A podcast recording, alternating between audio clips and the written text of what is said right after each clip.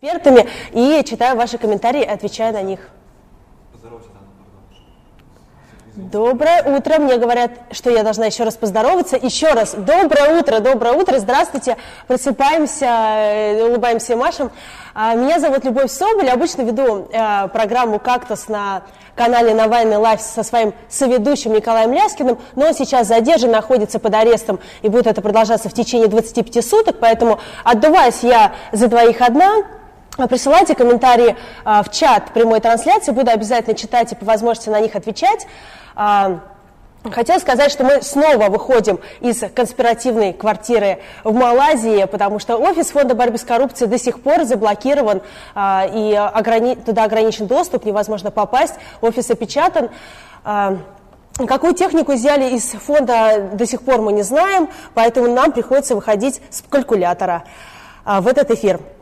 А, что хотела сказать по актуальным новостям, все спрашивают про задержанных в Москве, что с ними происходит, а, кого осудили, кого не осудили, поэтому самые актуальные новости на настоящий момент, это что вчера были осуждены в Москве 57 человек, из них 47 получили арест и отправились отбывать арест в спецприемник, а, разное количество суток все получили, но и плюс еще 10 человек получили штраф за участие в митинге 26 числа. А, мы можем вывести э, картинку, которая будет показывать, кто именно, фамилии людей, которые были осуждены вчера московскими судами и где они находятся сейчас. Спасибо большое за эти картинки Инге Кудрячевой, которая есть в Твиттере и где, которая пишет о задержаниях ежедневно. Офис фонда борьбы с коррупцией до сих пор заблокирован, и вчера очень было много комментариев и в чате трансляции. Журналисты звонили, меня спрашивали в Твиттере о том, не пострадала ли чувствительная информация, которая хранилась в фонде борьбы с коррупцией, данные о волонтерах фонда борьбы с коррупцией, о жертвователях ФБК и а, на президентскую кампанию Алексея Навального. Хотелось бы подробно об этом рассказать, что и успокоить всех. Нет, ничего не пострадало. ФСБ ничего не смогло получить от нас, потому что мы опытные. А, у нас не первый раз в фонде борьбы с коррупцией происходит обыск. А, у нас а, обыски проходили, наверное, у каждого второго сотрудника фонда борьбы с коррупцией у них дома. Нас периодически задерживают, удерживают и так далее, отнимают на допросе в Следственном комитете телефоны сотрудников фонда и так далее. То есть мы уже проходили через все эти истории, поэтому мы знаем, что делать. Естественно, мы подстраховались, и IT-безопасность у нас находится на должном уровне. Все наши жесткие диски, где находятся находится какая-то а, более-менее важная информация, естественно, зашифрованная. В основном мы не храним компьютеры в офисе, э, там хранилась только техника, типа камер для студии, для выхода в трансляции, а, большой iMac, на который монтировались видео и так далее. То есть, но персональные компьютеры сотрудников обычно при них, они их уносят домой и не хранят их в студии и в офисе фонда. А, во-вторых, у нас все данные, которые, а, все базы данных, они не находятся физически на каком-то сервере а, в офисе фонда борьбы с коррупцией, они находятся в облаках и так далее. Все доступы к разработчикам идут по определенной системе безопасности. Например, разработчикам дается доступ по IP, а, кроме логина и пароля, получить доступ к какой-то важной информации о донорах, о волонтерах и так далее можно только по определенному IP. Это не IP офиса, и поэтому невозможно сотруднику ФСБ, который получил даже доступ к компьютеру в офисе, выйти и скачать наши базы данных каких-то людей. Это просто невозможно. А, мы, то есть мы а, стараемся и обеспечить IT-безопасность, поэтому за это можно не переживать. А, все, что изъяли из офиса, в принципе, вот изъяли мой ноутбук, но он был чисто рабочим, туда не, не было доступа к какой-то базе данных фонда, и там содержались только заявления в обычные правоохранительные органы по моей стандартной деятельности в фонде борьбы с коррупцией. То есть это э, заявления, исковые заявления, жалобы в прокуратуру, э, в администрацию президента и так далее, которые и так есть у ФСБ, и, в принципе, их не нужно было изымать из фонда. Поэтому, в принципе, э, никакие э, вот эти препятствия по блокированию офиса не повредят ни нам, ни нашим сторонникам. А, хотелось бы еще раз сказать о том, а, что у нас действует горячая линия для тех, кого задержали 26 числа на митинге. Я ее повторю еще раз. Это 8 800 333 02 95, 8 800 333 02 95. С 10 часов утра каждый день можно туда звонить. Это многоканальный телефон. Вам обязательно помогу я, либо мои коллеги ответят на все вопросы а, по юридической помощи, по линии защиты и так далее. И вчера за последние двое суток мы успели обработать более 300 обращений на эту горячую линию, а, помочь составить жалобы, либо проконсультировать людей, что им делать в случае задержания, или и если их вызвали правоохранительные органы, или в суд и так далее. Поэтому обращайтесь, мы обязательно вам поможем. И опять же проконсультируем, что нужно делать для того, чтобы можно было дойти до ЕСПЧ, до Европейского суда по правам человека и отстоять свои права. И если даже не получить компенсацию, то хотя бы добиться справедливости вот в этой последней инстанции. А вчера нам на горячей линии позвонило сразу несколько человек, а, их было немного, но все же, мне кажется, это какая-то начинается тенденция. Их вызвали в Следственный комитет на допросы. А, непонятно в каком статусе. Э, э, по событиям, которые были 26 числа. Я хочу обязательно э, об этом сказать, потому что мне кажется, это важно. Что нужно делать, если вас позвонили Следственный комитет и вызвали на допрос? Сейчас вызывают людей, которые были задержаны в регионах, либо в Москве, 26 числа, то есть большой риск у тех, кто был задержан, но, в принципе, переживать пока не стоит, потому что Следственный комитет делает эти вызовы неофициально, и он не имеет никакого права вызывать таким способом, как он приглашает к себе на беседу людей. Если вам позвонят э, и представится сотрудник Следственного комитета, вы не должны верить на слово, что это позвонил не какой-то пранкер Вован, а именно там э, Иван Иванов из Следственного комитета по вашему региону, вы должны обязательно попросить повестку, официальную повестку уведомления на вызов э, на беседу в Следственный комитет. Там в этой повестке должно быть обязательно указано, по какому делу вас вызывают туда, в качестве кого вас туда вызывают, в качестве обвиняемого, свидетеля, или просто с вами решили побеседовать, поболтать по душам. Нет. Обязательно просите повестку и говорите, что без повестки, без официального вызова на допрос мы никуда не пойдем. Вы имеете полное право это делать. Если они говорят, ну мы только побеседуем, ну мы не будем там, давайте не будем эскалировать наши отношения и не будем нагнетать атмосферу, вы говорите, вот у нас есть уголовно-процессуальный кодекс, там указано, что вы должны меня вызывать только по повестке, я хочу а, знать, на каком основании меня вызываете, пришлите мне ее как угодно, телеграммой, а, принесите мне дверь, а, пошлите мне по электронной почте, как угодно, но главное, мне нужна повестка. Второе правило – это постарайтесь взять с собой а, адвоката, либо человека, который разбирается юридических вопросах. Опять же, если у вас нет возможности самому обеспечить адвоката, мы готовы а, вам помогать. Для этого есть горячая линия, в том числе 8 800 333 02 95, которая организуют мои коллеги по фонду борьбы с коррупцией. И Можете туда позвонить и сказать, что вот меня вызвали официально повестка на допрос Следственный комитет, и я хочу, чтобы со мной кто-то пошел, потому что я а, ну, переживаю, что могу наговорить что-то не то.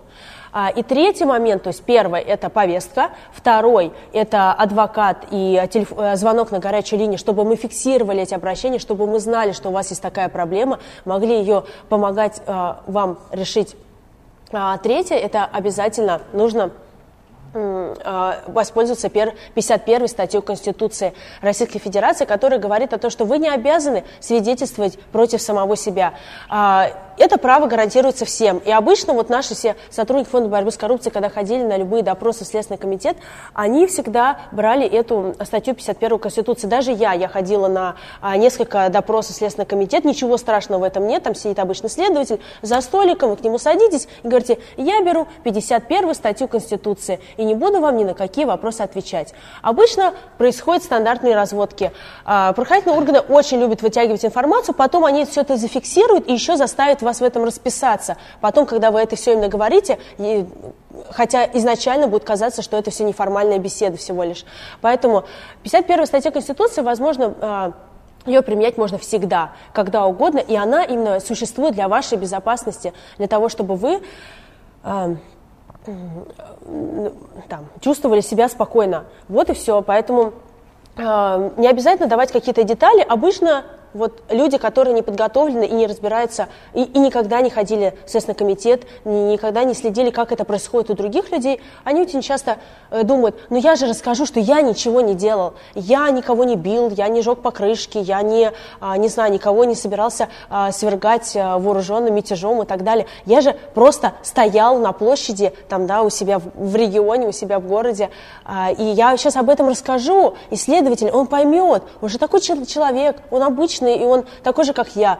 Нет, а, Обычно это происходит совершенно не так. Есть куча случаев, и, наверное, про это могут рассказать все адвокаты, которые которые работают у нас по задержаниям, это может рассказать, наверное, прекрасно журналисты медиазоны, а, которые сталкиваются с этими случаями, когда просто людей разводят на какие-то показания, а потом выкручивают их в другую сторону, используют против них. Поэтому 51 статья Конституции, я, конечно, не могу вас обязать ее использовать, это ваше совершенно право, но я просто говорю, что у вас есть такое право, и вы можете им воспользоваться. А, давайте почитаю комментарии, которые мне присылают уже в чат. А, подвал был, чердак был. Что сегодня? Сегодня конспиративная квартира в Малайзии, как я и говорю. А, Алекс Теслицын пишет, Соболь задержали, что ли? Нет, к сожалению, не задержали. Я прошу прощения за небольшую задержку с нашей трансляции сегодняшнего. Но, опять же, мы выходим с, калькуля... с калькулятора, и для того, чтобы выйти в эфир, нам приходится преодолевать какие-то ужасные сложности. Любовь, как себя чувствует и какое настроение у Алексея Навального и чего готовится тем, кому не все равно? А, какое настроение у Алексея Навального? Алексей Навальный бодр и весел. А, он находится в спецприемнике в Невнике. А, с ним все хорошо, и он будет сидеть в свои положенные 15 суток, а потом выйдет и будет продолжать работу, как и обычно. И поэтому я думаю, что не стоит переживать за Алексея. Доброе утро, Любовь. Как Алексей Навальный уже известно, в каком он спецприемнике. Да, он в а, спецприемнике в Невнике, он находится в районе Котельники в городе Москве. Там же находится мой коллега и мой соведущий, а, который должен сидеть здесь, рядом со мной, Николай Ляскин.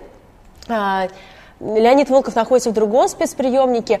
И, в принципе, мы контролируем ситуацию и не надо ему ничего передавать, а, никаких а, там, делать передачек. В принципе, он обеспечен всем и пускает к нему по пропуску только людей, у которых есть доверенность. Поэтому, в принципе, можно поддерживать виртуально. Если вы хотите поддержать Алексея Навального, а, распространяйте информацию о наших расследованиях Фонда борьбы с коррупцией, регистрируйте всех своих знакомых, родственников, друзей, коллег на сайте 2018.навальный.ком, волонтеров волонтерами, э, регистрируйтесь как человек, который готов сдать подпись и так далее. Вот именно этим вы можете помочь сейчас Алексею Навальному, Фонду борьбы с коррупцией, всем нам. Если хоть какое-то официальное объяснение обыску и конфискации имущества ФБК, пишет э, Джоффри Мэй – нет, до сих пор нет никакого официального заявления. Вот меня, когда спрашивают журналисты о том, а, вчера очень много было звонков со всего мира, буквально звонят люди и, и интересуются, а, там, есть ли какое-то официальное объяснение, а почему этот обыск проводится, да, что творится в фонде борьбы с коррупцией и так далее. Я всем отвечаю, что нет, наша полиция не объясняет ничего, она бьет дубинками несовершеннолетних на площадях. И а, никакого объяснения конфискации имущества ФБК до сих пор нету. Мы вчера узнали через сотрудника бизнес-центра, об этом вчера Роман Рубанов, директор фонда борьбы с коррупцией, объявил публично, что у нас в офисе проводился обыскные мероприятия, в том числе при помощи сотрудников э, ФСБ. Это мы узнали случайно, это мы не узнали не как положено, когда мы пришли в фонд и потребовали допуск адвоката к а, к обыскиваемому помещению, а как а, случайно от сотрудника бизнес-центра, которому там, а, которого заставляли обеспечить доступ в наше помещение. Вот. Поэтому и ФСБ там работают, какие-то сотрудники в штатском там работают, вообще непонятно, кто там, что происходит. И больше, я говорю еще раз, похоже это на рейдерский захват, на какие-то на каких-то воров, которые ночью выносят технику на непонятно каких основаниях, без любого постановления суда, без бумажек, без, ор... без ордеров и так далее. Поэтому мы до сих пор э, не знаем эту историю, и мы предприняли все необходимые юридические действия для того, чтобы добиться ответа, на каком основании у нас проводится обыск. Мы обжаловали действия э, незаконные действия и в прокуратуру, э, и во все, во все возможные инстанции, поэтому мы предпринимаем мы защищаемся юридически как можем, но пока государство, оно не собирается объяснять свои действия, они просто действуют на уровне рейдеров.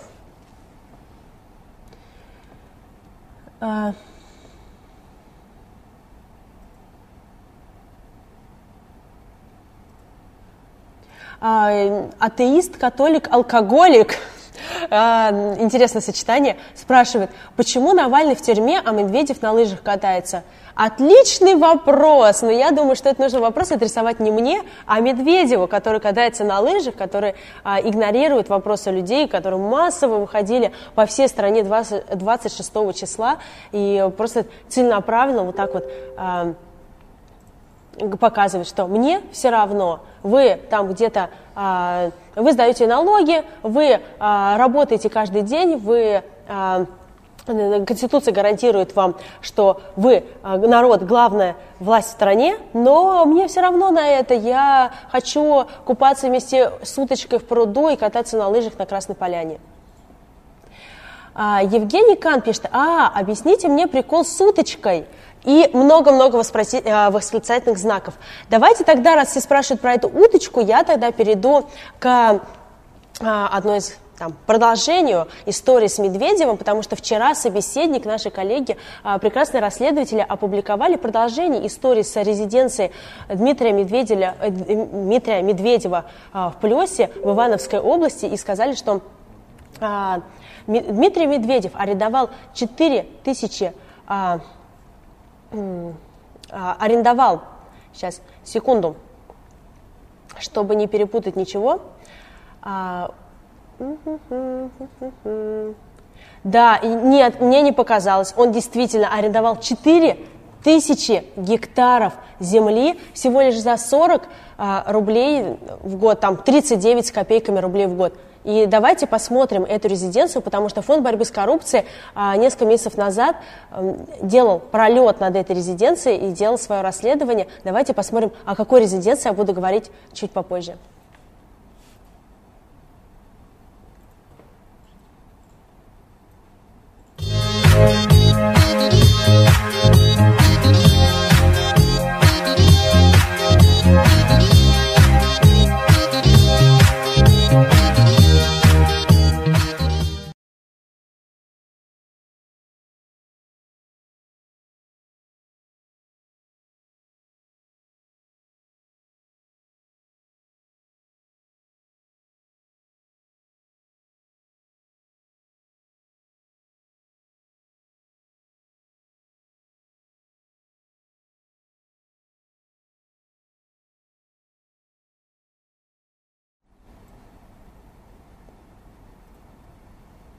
Спасибо большое моим малазийским коллегам, которые выводят меня в эфир. Они перепутали видео и испортили мне прикол, который я хотела ставить в конце, этой, в конце этого эфира. Но сейчас они найдут нужное видео и обязательно вам его покажут.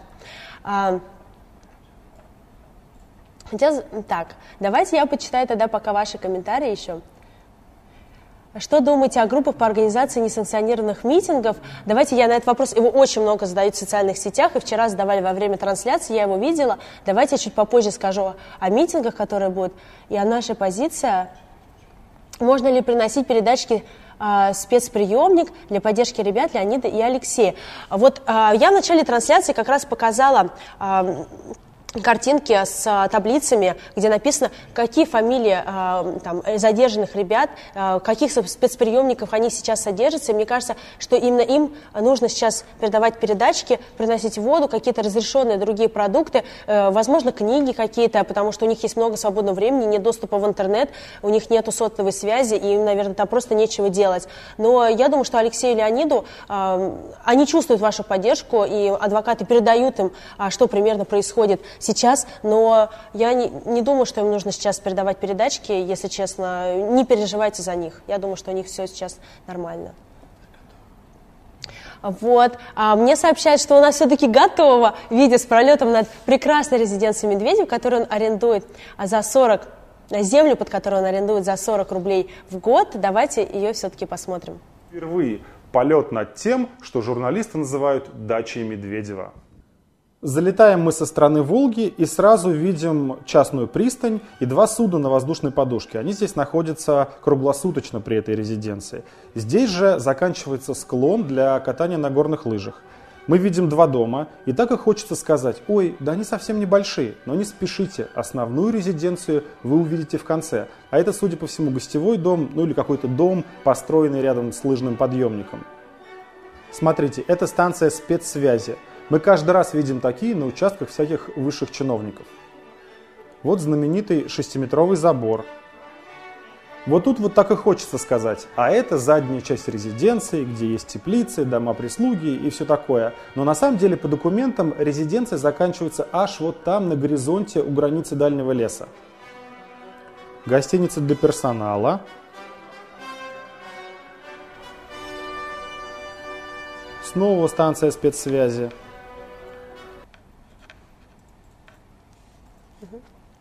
Вы посмотрели сейчас кадры из старого, ну не такого старого, конечно, но расследования Фонда борьбы с коррупцией, а, который летал над резиденцией Медведева в Плесе в Ивановской области и показывал, какие огроменные угодья владеет а, владеет Дмитрий Медведев, при этом он не декларирует это имущество у себя в официальной декларации. Неизвестно, на какие средства он э, приобрел это и вообще пользуются им и так далее. И там, кстати, собеседник еще интересную деталь указывает, что э, издание также стало известно, что в 2014 году администрация Ивановской области выдала компании «Орион», которая аффилирована с Дмитрием Медведевым, разрешение на доставку на арендуемый участок земли 50 моралов из Алтайского края.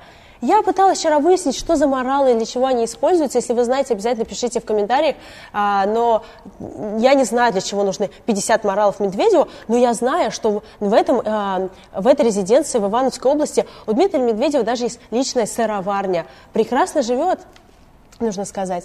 А, поэтому мне кажется, что а, плацдарм для продолжения расследований незаконного а, владения имуществом и огромными резиденциями Дмитрия Медведева еще очень большой. Поэтому я очень рада, что коллеги собеседников а, продолжают публиковать какие-то данные. Мне кажется, там хватит еще на 10 а, журналистских расследований материала, поэтому замечательно. А, и что дело Фонда борьбы с коррупцией живет дальше.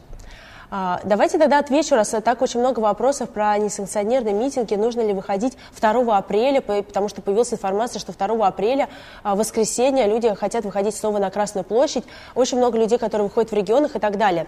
А, мне кажется, что это прекрасно, что люди не получили своего ответа 26 числа, когда они вышли в регионах и в Москве на Тверскую улицу задали вопросы по э, э, Дмитрию Медведеву, по его коррупционным делам, они не получили ответы, естественно. Они хотят получить их ответ, э, ответ этот сейчас. От, там, ответ, что Медведев катается на лыжах и просто, их, их просто не устраивает. И поэтому э, люди сейчас организуют а, митинге кто-то подает заявки, кто-то пытается, хочет выйти на несанкционированный митинг.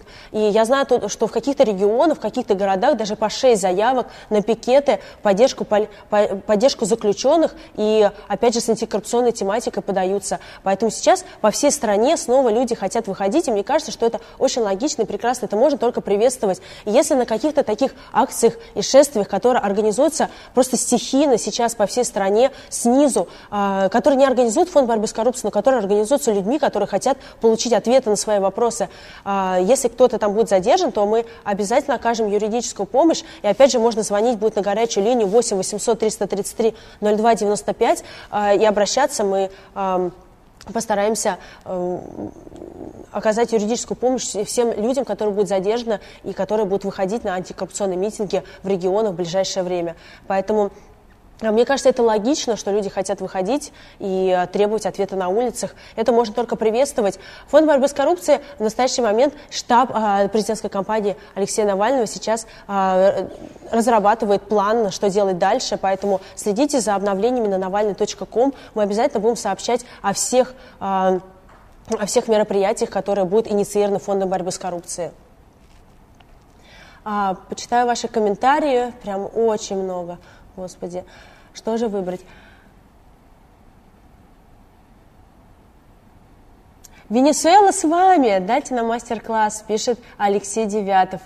А, Венесуэла с вами, отлично.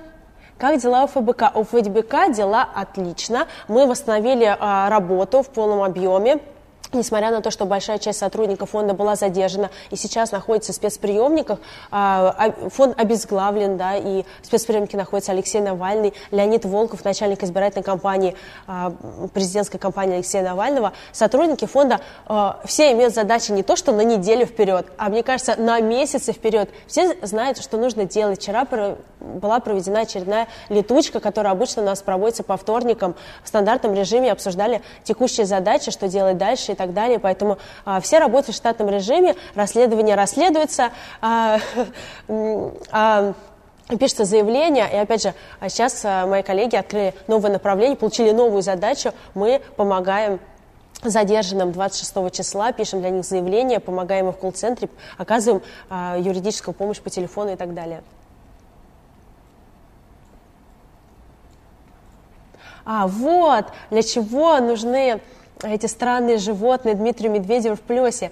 Пишет Николай Лапшин. Препараты, изготовленные из пантов, рогов морала, используют для лечения различных заболеваний. Они и жизненный тонус повышают, и мужскую потенцию. Дело нужное.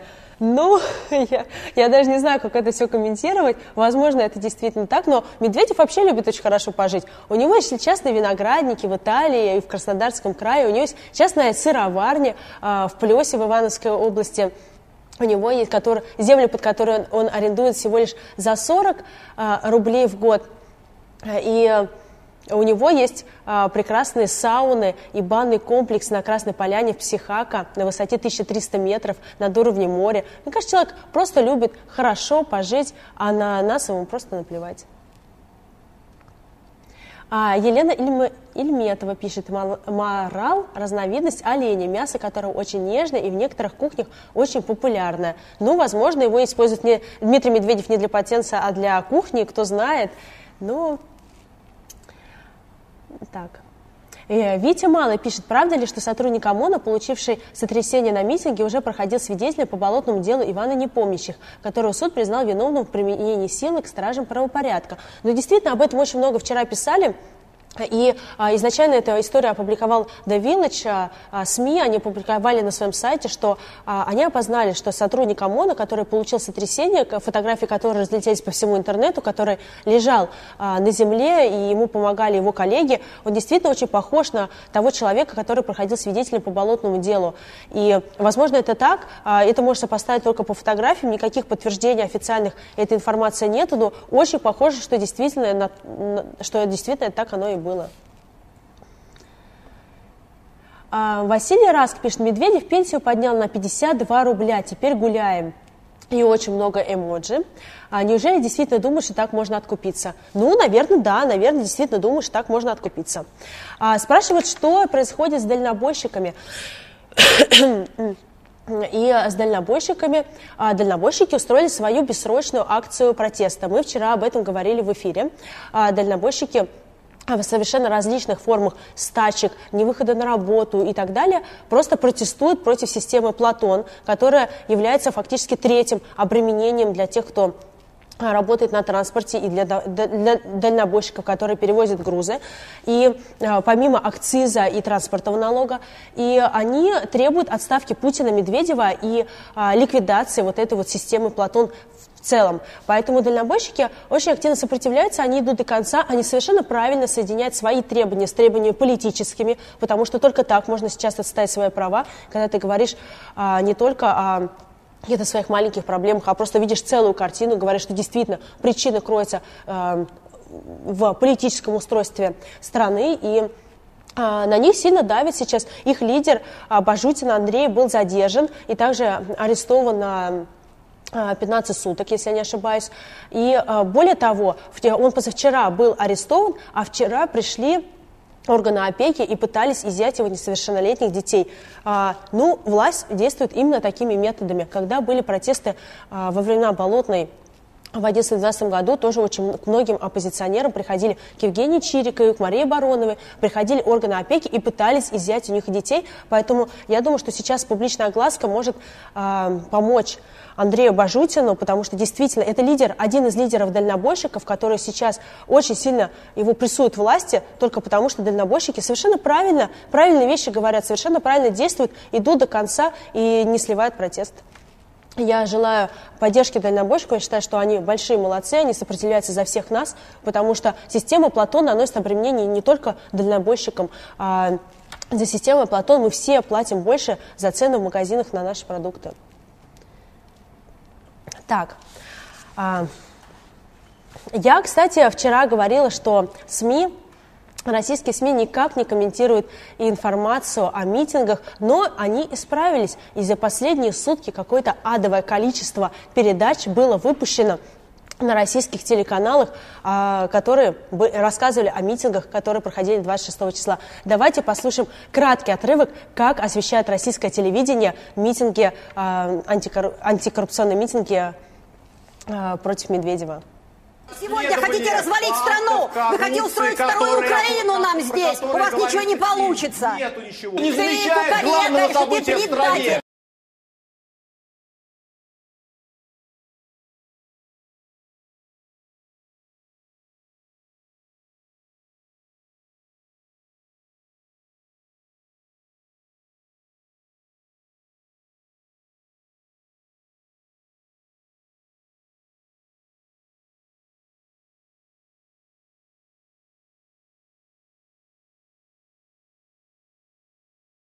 Где все друг друга перекрикивают.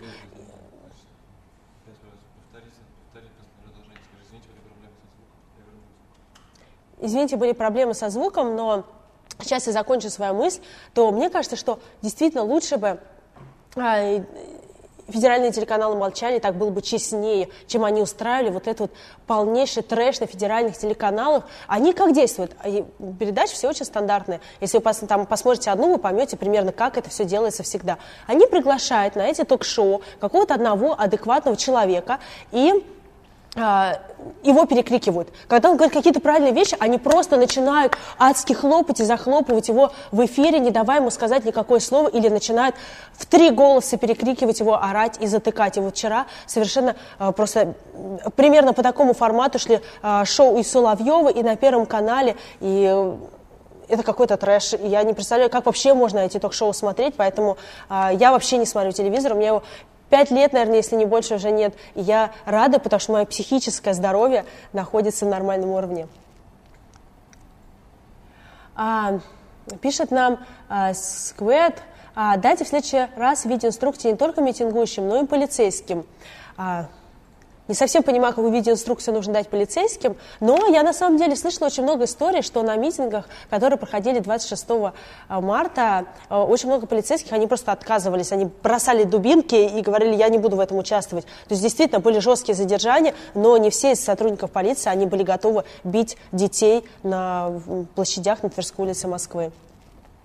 Анатолий спрашивает, Любовь, не удалит ли канал Алексей, а, а, не удалят ли канал Алексея Навального, те, кто забрал компьютеры? Нет, не удалят, потому что, опять же, я говорю, что вся наша информация, она либо зашифрована, либо она не хранится в офисе, либо она а, имеет какие-то э, супер, а, больш, там, большое количество ступеней верификации для того, чтобы добраться к этой информации не, что невозможно сделать а, из ФСБ, не имея определенной IP и так далее. Но вот, поэтому можно не переживать. Канал Алексея а, сейчас находится в безопасности, как и наш канал Навальный Лайв, в котором ведется эта трансляция.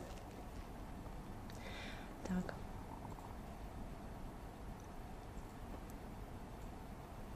А, а вообще ложное сообщение... Илья Недолушка спрашивает, а вообще Ложное сообщение о бомбе в офисе ФБК – это статья за терроризм. Почему не ищет виновного? То же самое было на открытии одного из штабов. Подавайте в суд. Естественно, мы а, обжалуем все незаконные действия. И они тоже об этом знают. Поэтому сначала они сообщили о бомбе, чтобы напугать всех, кто был а, в офисе Фонда борьбы с коррупцией в тот момент, в момент ведения трансляции. А потом они просто а, переписали протокол задним числом и сказали, не-не-не, никакой бомбы не было, на самом деле был пожар. Потому что за пожар никакого никакого, никакой статьи за терроризм нету, и за ложный донос о пожаре тоже никакой нет статьи, поэтому вот они сначала рассказывали нам о терроризме, о бомбе, а потом они сказали о пожаре, потому что просто их нужно было как-то вывести срочно людей из штаба.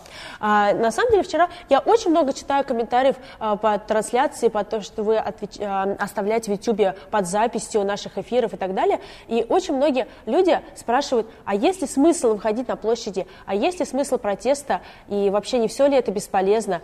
Вот этот же самый вопрос я задала а, Екатерине Шульман, политологу и доценту РАНХИС. Давайте послушаем, что она мне ответила вчера поздно вечером. Есть ли э, шансы у этого протеста в ближайшем будущем или вообще, или все бесполезно? Ну, смотря что вы называете шансами, что вы подразумеваете под шансом. А если вы имеете в виду э, падение режима на завтра, а, или революцию, или э, какой-то коллапс политической системы, то нет, это маловероятно на самом деле. А если вы имеете в виду а, постепенную трансформацию в сторону э, демократизации, то я вам скажу, как исследователь, она неизбежна. Ей нет альтернативы. Весь вопрос в сроках.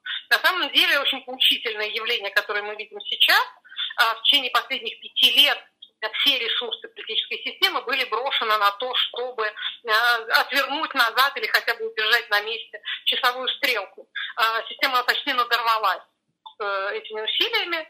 С 2011 года, с конца 2011 года она этим занята, ресурсы свои во многом истощила, потратила и моральный капитал, и физический капитал. Но, собственно, вот прошло пять лет, и мы с точки зрения политической находимся в той же точке конца 2011 года, только с э, худшей экономической ситуацией, с э, упавшими доходами населения, с довольно тяжелым э, внешнеэкономическим, внешнеполитическим положением, с новыми недовольными, которые, а, выросли за это время, б, стали хуже жить за это время.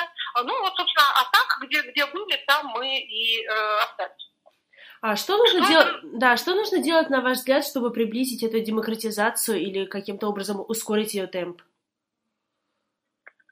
Ну, смотрите, Франция плохая политическая, э, плохая экономическая ситуация, как знает наша наука, к сожалению, не приводит к демократизации. Демократия от бедности как таковой не э, заводит. Что к ней приводит? А к ней приводит сочетание а, общественного давления и а, понимания внутри самой элиты того, что надо чего-то менять, что нужно меняться на своих условиях, пока вас не заставили меняться на чужих. Что думает о политической обстановке в стране? Я также вчера вечером поговорила с администратором, э, с администратором одного из самых популярных пабликов ВКонтакте и вообще в российском сегменте интернет, МДК. А, давайте послушаем, что ответил администратор э, популярного паблика, который уже подписчиков более 7 миллионов человек, что он думает о митингах и о том, что сейчас происходит у нас.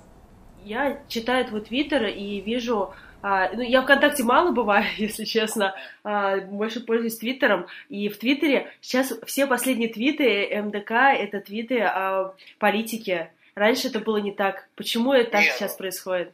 Не, мы всегда как бы старались идти на поводу трендов, но э, все же наша гражданская позиция в том, что ну, коррупция это плохо, это понятное дело. Это как бы, нельзя говорить, что ребят, коррупция это хорошо, давайте ее потерпим. То есть сегодня, например, э, вышла речь там э, одного из профессоров какого-то Томского университета о том, что если коррупции нет, то это стра- стра- страна никого не интересует. Но, ну, судя по всему, наша страна очень многих интересует за счет того, что она богатая, и как бы, грабить есть еще где. То есть, и как бы э, у любого нормального человека, будь он знаю, кем угодно, то есть он шутит там просто администратором ДК или э, не знаю, там, даже тот же мент, по сути, как бы, должен понимать, что коррупция это плохо. То есть это, ну, как, то есть, убивать это плохо, по сути. То есть это всем известно. Это не нужно учить с детства. То есть христианская мораль, то есть можно быть даже неверующим, понимать, что воровать это вот грех, по сути. Вот получается,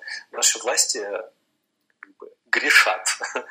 Очень даже хорошо. Как бы, ну, я как гражданин, как прежде всего, меня это не устраивает. Как бы, вот.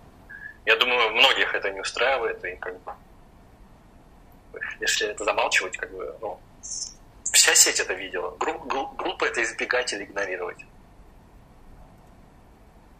Администратор паблика МДК ВКонтакте нам рассказывал сейчас о своей а, о своих ощущениях политической обстановки и при этом упомянул преподавателя из Томска, который рассказывал студентам, что коррупция – это совершенно нормально. Давайте не посмо посмотрим небольшой фрагмент а, этой лекции студентам, которая была прочитана в Томске.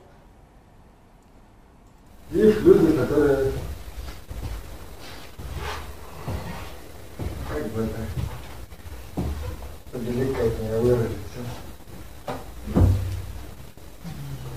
участвуют, скажем так, в сомнительных мероприятиях. Оказывается, вчера проводились в российском города Навальнинские собрания. Это не Навального собрания. Это как против коррупции митинги, а не за Навального. По поводу коррупции, сказать, не правда. Был такой генерал-лейтенант Шубашин, который э, лет возглавлял, сначала это называлось ПГУ, Первое главное управление КГБ, а потом, когда э, КГБ расформировали, э, это ПГУ выделилось службу внешней разведки. Ну так вот, а Шабашин возглавлял, что-то, по-моему, 3 или 4 года это ПГУ.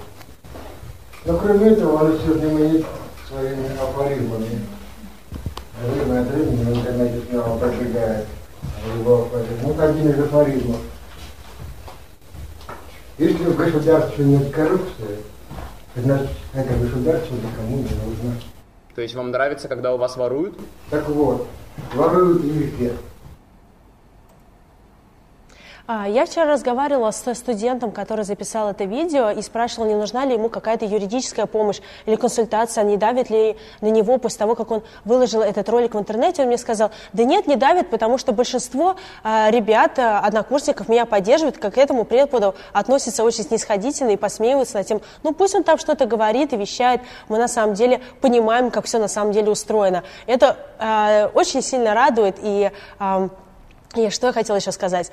Что а, преподаватель рассказывает о том, что коррупция а, это нормально для любой страны, это реально, то есть а, так везде и работает, это мировая практика и прочее, но какой-то абсолютный бред. И вот я часто рассказываю о коррупции, потому что я антикоррупционный эксперт и юрист фонда борьбы с коррупцией, мне приходится выступать с лекциями, и очень часто я понимаю, что люди, ну, либо не хотят понимать, либо не понимают, что коррупция, она касается действительно каждого, и та ситуация, которая существует у нас сейчас в стране, она ненормальна, это никакая не мировая практика, риска, потому что в каком-то виде коррупция есть везде, это да, но коррупция есть в единичном характере в цивилизованных странах, то есть там есть отдельные случаи каких-то нехороших людей, которые берут взятки по своей инициативе, потому что действительно, ну везде есть какие-то преступники, везде есть убийцы, насильники, ну вот и коррупционеры везде есть. Но такой системный, такой иерархически выстроенной коррупции, как у нас в стране, наверное, еще нужно и поискать, наверное, где-нибудь в странах Африки и, и, или что-то вот типа такого только можно найти, потому что и коррупция, она, естественно, сказывается на каждого, потому что есть прямая коррупция, а есть косвенная коррупция. Прямая коррупция – это когда у вас гаишник требует взятку, или для того, чтобы пройти лечение в какой-то больнице, а, получить какое-то дорогостоящее лекарство, вам нужно заплатить а, взятку врачам. Но коррупция касается каждого, когда я говорю об этом, я имею в виду косвенную коррупцию, которая касается строительства дорог, потому что вы по этой дороге ездите каждый день, если чиновники своровали на строительстве какой-то конкретной развязки или дороги у вас во дворе деньги, то это вас, естественно, касается. Вы непосредственно никому взятку не платите, но вы получаете худшее качество государственных и муниципальных услуг ровно потому, что кто-то на этом спопелил бюджетные деньги. А, то же самое касается больниц, школ, системы образования, здравоохранения, всего чего угодно, то есть всего, всех услуг, которые, в принципе, мы должны получать от государства за наши налоги, э, седает э, на какой-то процент, большой, существенный процент, иногда он доходит до 50% э, коррупционная составляющая, откаты, взятки и прочее. Поэтому мне кажется, что правильно, что студенты относятся э, к этому преподавателю как человек, который, ну, наверное, ни в чем не разбирается, который не нужно слушать, потому что действительно он ни в чем не разбирается. Нужно, э, не нужно заставлять студентов верить, что все плохо у нас в стране и везде так, и вы ничего не измените. Но но есть и хорошая новость о другом преподавателе, которого уволили за какой-то беспредел, который он устроил на своей лекции. А именно преподаватель Московской консерватории Фарида. Кульмухаметова, а, ставшая известной после лекции о врагах народа и пятой колонии, уволена из учреждения. А, формулировка официально по собственному желанию, но это произошло после того, как ректорат поговорил с этим преподавателем и она написала заявление об уходе с работы. А, напомню, что вот эта вот Фарида Кульмухаметова, преподаватель Московской консерватории, она заставила четверокурсника зачитать а, список врагов народа на одной из лекций. И, а, это все получило большую огласку в СМИ, и я очень рада, что э, этот человек больше не творит такой беспредел в стенах учебного учреждения. Мы это очень много обсуждали с Ляскиным, пока его не задержали, еще до митинга 26 числа а, в предыдущих эфирах. Моя позиция, что а, не нужно а, навязывать свою точку зрения в политике, какую-то определенную идеологию на лекциях студентам. Вы можете рассказывать о разных позициях, вы можете спрашивать их мнение, вы должны обучать критическому взгляду на вещи, но не нужно говорить о пятой колонии. Ну и наоборот, я, я против того, чтобы впаривать какую-то другую информацию с другой стороны, а, оппозиционной или так далее. Мне кажется, что нужно давать какую-то разную, разные точки зрения, чтобы у людей, которых вы учите, сформировалось свое мировоззрение. Не какое-то чужое, не с телевизора, не от дяди Вани и Пети, а именно их собственное мировоззрение и критический взгляд на вещи для того, чтобы они могли сами мыслить и понимать окружающую действительность и так далее. Нужно помогать им в этом, и все. Вот. А, комментарий. Комментариев очень много, не успеваю все читать. У вас очень много начало смотреть трансляции. Если раньше а, комментарии текли в более медленном режиме, то сейчас они просто несутся с какой-то ужасной скоростью, и комментариев очень много. Спасибо вам за них все. А, Ольга Кузнецова пишет, хотели ли иностранные СМИ взять у вас интервью. А, хотели, очень много хотела, и вчера а, просто меня атаковали, мне звонки были через каждую минуту, прокомментируйте, что с офисом фонда борьбы с коррупцией, что с митингами, что с задержанными и так далее. Все очень переживают, если э, первый, второй телеканал Владимир Соловьев не хотят рассказывать, о что происходит в нашей стране, то иностранные журналисты очень хотят, им интересует, потому что действительно, что произошло 26 числа, это а, событие мирового уровня, не только важно для России, но, наверное, для всей повестки во всем мире. Поэтому вот сейчас я закончу эфир и пойду разговаривать с журналистом Sunday Times, а, большого достаточно издания. А, мы с ним вчера договорились о том, что я ему дам интервью. Вчера звонили из Германии, из Италии, из Испании, и все хотели узнать, что вообще происходит сейчас в России. Влад Подшиваленко пишет, будете ли менять офис, ведь там, наверное, жучки. А, нет, наверное, менять офис мы не будем в ближайшее будущее, а, потому что, во-первых, это сложно сделать, а, очень много кто в Москве боится сдать офис, а, но даже не по этой причине, а потому что просто это бесполезно. Мы привыкли к этому офису, он нас устраивает, он прекрасный, а жучки нам никак не повредят. Мы живем с этими жучками уже, там, вот как с момента образования фонда борьбы с коррупцией у нас есть жучки, мы о них знаем, а, и мы... А, Просто живем в этой действительности. А, у нас предыдущий офис был а, в другом месте, на Таганке в Москве, и там были жучки обнаружены, мы их обнаружили, мы просто решили проверить, а где у нас жучки стоят, давайте проверим. Вот мы а, позвали знакомых, они проверили нам жучки, они действительно нашли их а, в дверных косяках, которые мы оторвали, увидели их, вызвали криминалистов, вызвали сотрудников полиции, и они все зафиксировали, но уголовное дело до сих пор не возбуждено за незаконную прослушку. Мы увидели, что они есть, там, зафиксировали, что они есть в оконных рамах, пластиковых окнах, и мы поняли, что просто невозможно эти пластиковые окна прямо сейчас разобрать, вытащить эти жучки. Это какая-то очень сложная процедура. И если даже мы ее пройдем и сделаем, и вытащим все жучки э, там в одномоментно, то на завтра снова придут ночью сотрудники, фонд, э, сотрудники ФСБ и поставят нам новые жучки. Поэтому Совершенно бесполезно это делать, потому что всю чувствительную информацию мы не обсуждаем в стенах офиса обсуждаем за пределами, мы,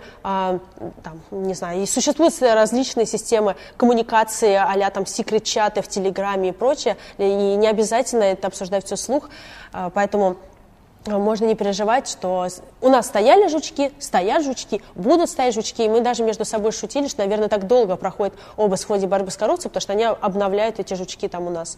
Но как бы действительность, к которой мы привыкли, э, издержки профессии, скажем так. Cardiorization Cardiorization, что бы это ни значило, я, я не, не в курсе. Но вот, а, спрашивают, где купить такую уточку? А вот такую уточку, я думаю, что можно купить в каждом детском мире, в любом магазине э, для детей, товаров для детей. А, я ее взяла у своих коллег, ну вот, она у них такая прям как приятный сувенирчик, а я ее взяла для трансляции, чтобы э, кто-то хотя бы заменил Николая Ляскина мне в эфире. А, Олег а, Сарцевич пишет, что там, дружище Соловьев, выразила ли солидарность с журналистами ФБК? Ну, во-первых, мы не журналисты ФБК, и очень многие журналисты говорят, вы делаете журналистскую работу, на самом деле, ну, это не совсем так, потому что мы делаем расследование, и мы не стесняемся, и не боимся, и этика нам позволяет, в отличие от журналистов, а, говорить вещи а, прямым текстом, говорить на черное-черное, а на белое-белое. Там, журналисты обычно просто дают факты, излагают какие-то вещи очень нейтральным тоном, а мы не, не стесняемся говорить, что действительно коррупция, она организована Путиным, а, Медведевым и другими чиновниками в правительстве, что депутаты воруют и живет за границей и так далее. Мы делаем вот эти оценку а, происходящих событий в стране, потому что мы считаем, что нам важно доносить с наши мысли, наши идеи, наша точка зрения до людей, до наших сторонников. Поэтому мы, конечно, не журналисты, а, хотя и делаем часть там, журналистских расследований и так далее, ну, вот, как а, принято считать. А что там, дружище Соловьев? Так а, прекрасно все, он а, по-прежнему имеет домик на озере, а, на озере Кома в Италии, а, вещает по федеральным телеканалам, а, ведет свое радио ведет свою программу на радио Вести и так далее, и прекрасно себе живет на бюджетных деньгах, и ничего его не заботит. Солидарность он, конечно, никакой не выразил, он, наоборот, очень много критиковал а, митинги. Он, а, когда я его спросила накануне митинга 26 числа, Владимир Соловьев, я его спросила в Твиттере, идете ли вы на митинг а, антикоррупционный митинг в Москве, или вы за коррупцию, он очень долго а, практически кричал в Твиттере, что у вас нет никаких фактов о собственности, о собственности Дмитрия Медведева и так далее, хотя мы никогда не говорили, что она находится, а, резиденция находится в прямой собственности Медведева. Он владеет их а, ими через своих однокурсников и подставных лиц, это очевидно. Но вот, а, и он долго там что-то возмущался, пытался перевести в другую плоскость а, и не отвечает на вопрос, идет он на митинг или не идет, за коррупцию он или против коррупции, а потом просто забанил меня в Твиттере, как делает это обычно, когда ему люди задают неудобные вопросы. Поэтому нет, никакой солидарности он не, не выразил, а если вы будете его спрашивать какие-то а, важные вопросы, которые он, как журналист, по идее, должен освещать в своих передачах а, с большой аудиторией, он вас также забанит в Твиттере. А, Господи, какие ники у вас, я их не могу прочитать сегодня, это что-то ужасное. Хрофт, а, Хрофти, а, опять же, что бы это ни значило, Хроф Рости спрашивает, а где кактусы? А кактусы там же, где и все остальное имущество фонда борьбы с коррупцией. То есть оно опечатано и заблокировано в офисе фонда а, вместе с нашей студией, с нашими камерами. И, возможно, камеры уже были вынесены, я не знаю. А, и с, другим оборудованием. Поэтому как только мы прорвемся наш фонд, мы обязательно снова а, будем выходить в эфир вместе с нашими прекрасными кактусами. Так, а, давайте еще пару вопросов и будем заканчивать. Алексей GFGF спрашивает, вы делали запрос в Следственный комитет про их расследование, взять, э, про расследование взяточника премьер-министра? Конечно. Мы всегда наше расследование не только публикуем а, на навальный.ком, не только рассказываем о них в видео, но мы обязательно оформляем все по юридической части. Мы не, занимаем, мы не занимаемся популизмом, мы занимаемся конкретно юридической работой. Мы а, всегда формализуем все наши доказательства, все наши официальные претензии и отправляем их в Следственный комитет, и ФСБ, и а, в администрацию президента, если они уполномочены а, там, снимать кого-то с должности а, из ряда сотрудников администрации президента, и в Государственную Думу, в Комитет по этике и так далее. То есть у нас куча этих запросов, но, к сожалению, на них все приходят практически всегда отписки, но мы все равно все наши требования формализуем, потому что обязательно наступит момент, когда мы будем жить прекрасной России будущего, и вот тогда все наши бумажки будут иметь большое значение для правильного и честного суда. Давайте на этой прекрасной ноте э, мы будем заканчивать сегодняшний эфир. Смотрите нас завтра в 8 часов утра на канале Навальный Live онлайн или в записи в любое время. Ставьте лайки, подписывайтесь на наш канал, распространяйте расследование Фонда борьбы с коррупцией. Э, всем хорошего дня! thank you